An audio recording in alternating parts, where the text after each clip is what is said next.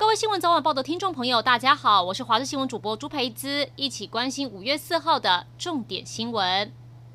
这会不会太嚣张？竟然挑警察聚餐的活动闹事？就在昨天，双北局长一起到台北市新生北路一间餐厅出席义警餐叙，结果突然出现两名男子骑着机车载两大袋蟑螂，直接泼洒在餐厅柜台，瞬间地板都是密密麻麻的蟑螂，看了让人触目惊心。是刻意选在警官云集的场子犯案，针对台北市警察局长陈家昌而来吗？还是松山分局之乱的黑衣人报复呢？目前警方是锁定两台汽机车，共四男一女追查。诺富特饭店群聚感染，连续几天不断扩大新增，而三号确诊的案一四五外包商水电工，二十八号其实就发病，一直到五月一号才框列，期间还去过诊所看诊，恐怕成为社区防疫破口。陈时中表示，当初没有框列，是因为不知道他是感染者，第一阶段只先清空现场，之后才开始回溯。陈时中推断，虽然水电工跟饭店人员接触并不多，但是在饭店地下一楼有共餐，专家推断共。餐的确很可能是染疫原因，但真正确切的感染源都还有待厘清。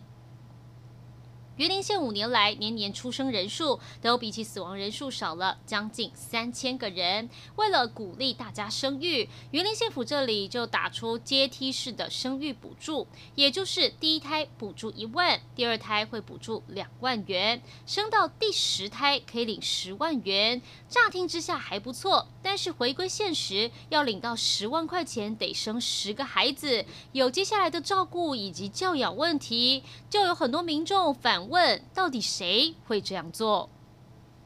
国际消息：印度新增确诊病例连续十二天突破三十万例，目前总计是一千九百九十二万确诊，二十一点八万人死亡。先前配合外交部将医疗物资送往印度的华航宣布，这趟飞往印度后停飞所有客运跟货运航班。在印度医疗前线，官方延后了医护人员考试，让实习生可以填补人力缺口。至于孟买的贫民窟，则出现了一个背着消毒器的小丑，不止消毒环境，也免。免费发送口罩，温馨举动让疫情下的印度难得传来小朋友的笑声。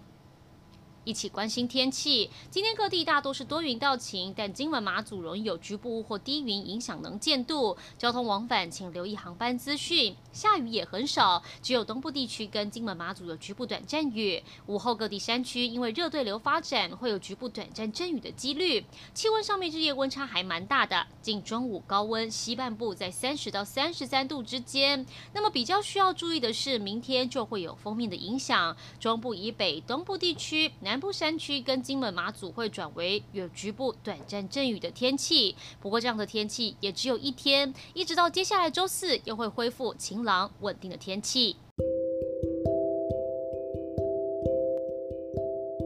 以上就是这一节新闻内容，感谢您的收听，我们再会。